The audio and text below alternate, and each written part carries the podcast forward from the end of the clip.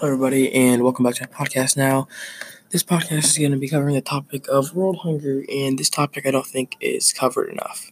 World hunger started in around 1940, and it killed a billion people within 10 years. People didn't think it was serious still, up until the 90s. People in the 90s finally remembered or kind of like opened their eyes to the problem. Over the past few years, it has gotten better, but in the countries that don't need to get much better. So countries like the U.S., the U.K., France, they've been getting better these past years. But countries like Africa, uh, India, those countries aren't getting much better at all. Now, the biggest challenge you might think is feeding other people. But I think the biggest challenge is the people that are hungry. Now, what I mean by that?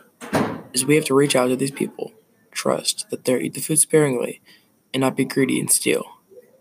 In most of these countries, their leaders aren't the best people. Some communism. That is probably a reason that people are so tentative to donate to this cause.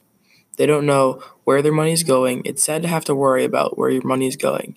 Keep in mind, you donated to help people, and you are hoping that it's going to end up in the right person's hands. But you don't know that.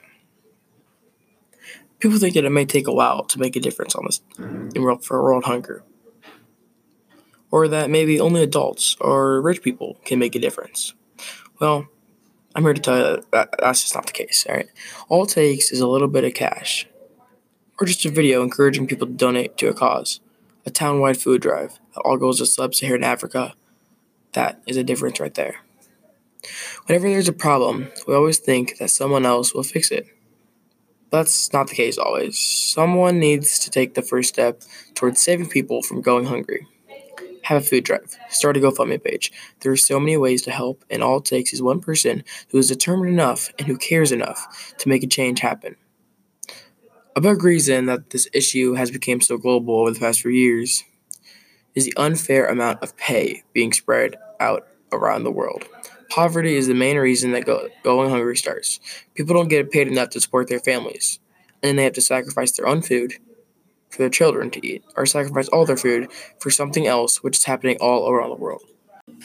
Now, this pay isn't just not spread out well against countries, but genders as well.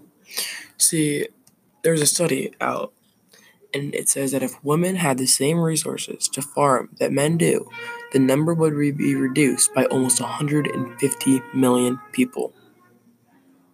That's some other reasons are 840 million people don't have access to energy in developing countries, which is where lots of poverty is at.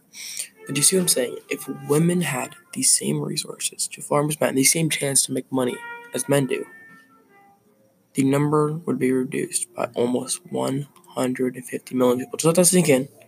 Let that sink in while we move on here. You see, whenever it's just human nature to hate problems. Whenever there's a problem, we always think that someone else will fix it. That's not always the case. You see, we always think that an adult can do it, or a rich person can do it, right? But no. We can start a food drive, a GoFundMe page. There are so many ways to help, and all it takes is one person who is determined and cares enough to make a change happen. You might think, well, it takes too long to make a difference, or that it's only for adults to do.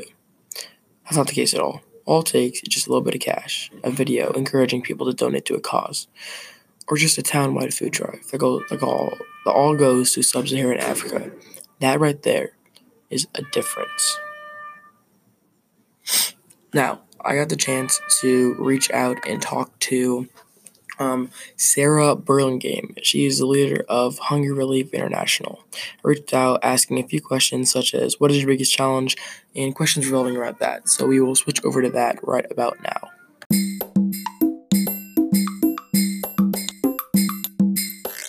So I will now talk to you guys about what Sarah had told me about HRI's fight for equality for world hunger.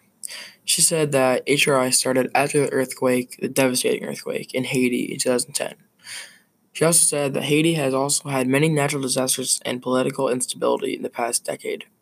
They saw all of this and decided to make a change. They started off slow with helping with the hunger situation.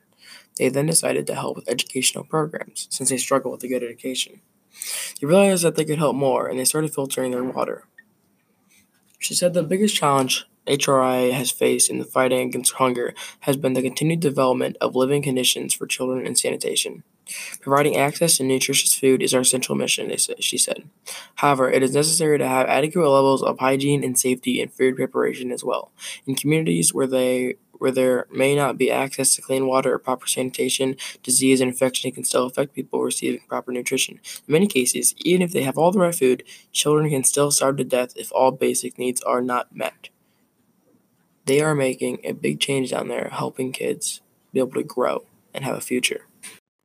She said that the main things that they focus on is nutritious food, obviously, so kids can grow, and then wash, which is clean water, sanitation, and hygiene. This means that their water will be filtered.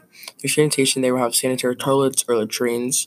Hygiene, that means they're going to have hand washing, good personal hygiene, hygiene while cooking, etc. So pretty much teaching them like etiquette and like how to keep yourself clean, smelling nice, how to cook without getting like your food infected, deworming, vitamins, basic medical care, primary education slash school scholarships, so people can afford to go to school down there so they can have a brighter future.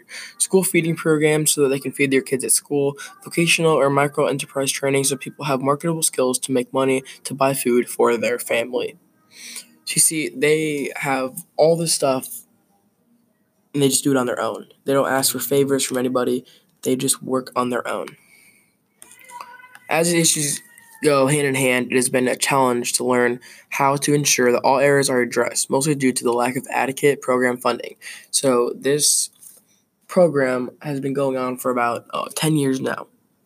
And they've been struggling with funding these past few years because people don't reach out to help them.